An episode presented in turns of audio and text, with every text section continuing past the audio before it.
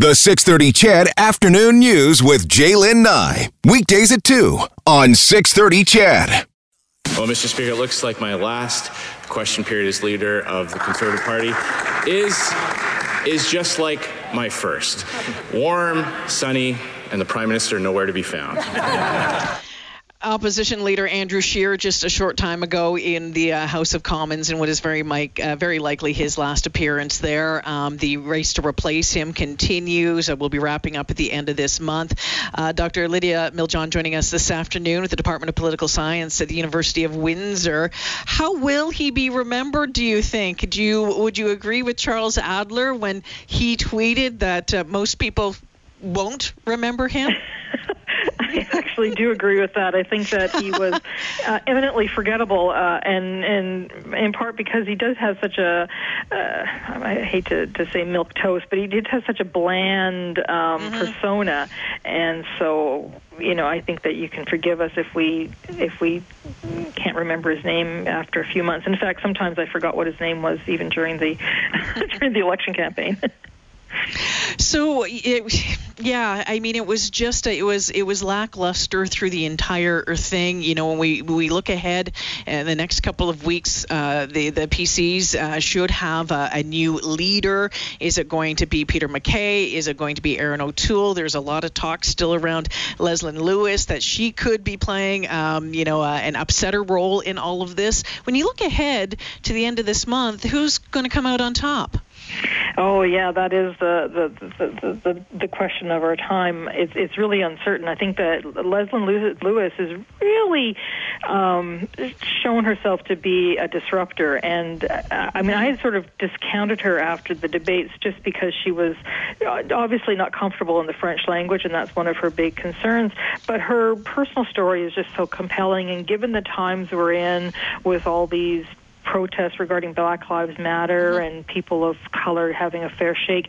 And the fact that she speaks from an authentic um, position, being a, cons- a, female conservative leader who is of color, I think really resonates with a lot of people. And she's she has a, a really good position on that solid um, social conservative. She's pro-life, but she's pro-life in a way that's palatable to even people on the left, where she talks about you know sex selection um, and the fact that disproportionately um, um, racialized fetuses are the ones being aborted, and I think that really has benefited her overall campaign. And certainly, she's getting the money coming in, and that's one of the most important things. You know, signing up people, getting uh, donations.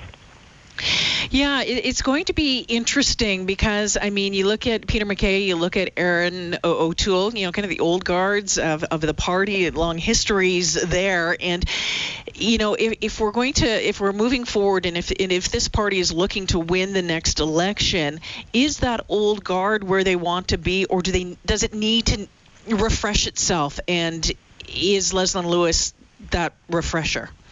It might be. Um, I mean, I think that the optics are. You know, I, I can just see that whole election mm. uh, campaign sort of right itself, and the and the fact remains that she would be going against most likely Justin Trudeau and the mm-hmm. Liberals, and so just just visually that would be very striking for a lot of Canadians. And I think that she does have a lot of credibility on the on the social conservative side, and that's that's the group of, of conservatives that are often un, um, unsung heroes within the party. They tend to be the most staunch supporters, the strongest volunteers, and uh, she would certainly get a strong uh, motivation to vote uh, if she were to be the leader. But having said that, you know, it's, it's unsure. She's the dark horse in this yeah. race, in, in so far as that we, um, a lot of people don't know about her. She is, she would be running third. But you know, the way these mm-hmm. ranked ballots work, uh, yep. it, it's very. She does certainly have a have a a road to success or a pathway to success given the attention that she is is generating right now, given the amount of money she's been able to raise, um, if it's Peter MacKay, if it's Erin O'Toole that comes out on top, um, do you believe that she'll be brought into the fold to, to have um, to have close by as as part of maybe a one-two punch somehow? Yeah, well, I think that again that will depend on on whether on whether or not she's interested in running, uh, and mm. I think mm. she probably would be interested in running in a general. She doesn't have a a, a, a, seat in, in the legislature right now. Mm. She ran last last time unsuccessfully. So I think that her her ability to affect change in the short term is going to be very limited. It really depends on the timing of the election and whether she's successful that way. Um, so, Ball, I, hate, I love doing this to, to you. what, who do you think is going to come out on top? If, if, you had to, if you had to, to guess right now, if you had to, if you were a betting, if you're a betting person. I usually I am a betting person, but people have to put money down for me to place a bet.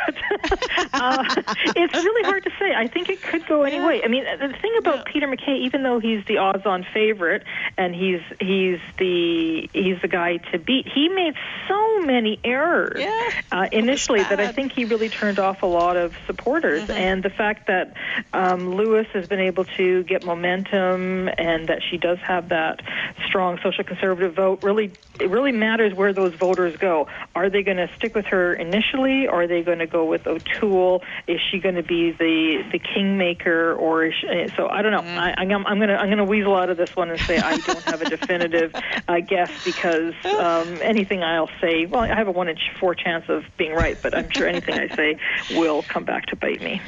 well, then I look forward to talking with you in about three or four weeks' time. Thanks for joining us today. Okay, my pleasure. Nice talking to yeah. you. Yeah, you betcha. Dr. Lydia Miljan joining us this afternoon out of the uh, Department of Political Science at the University of Windsor. Always enjoy our conversations.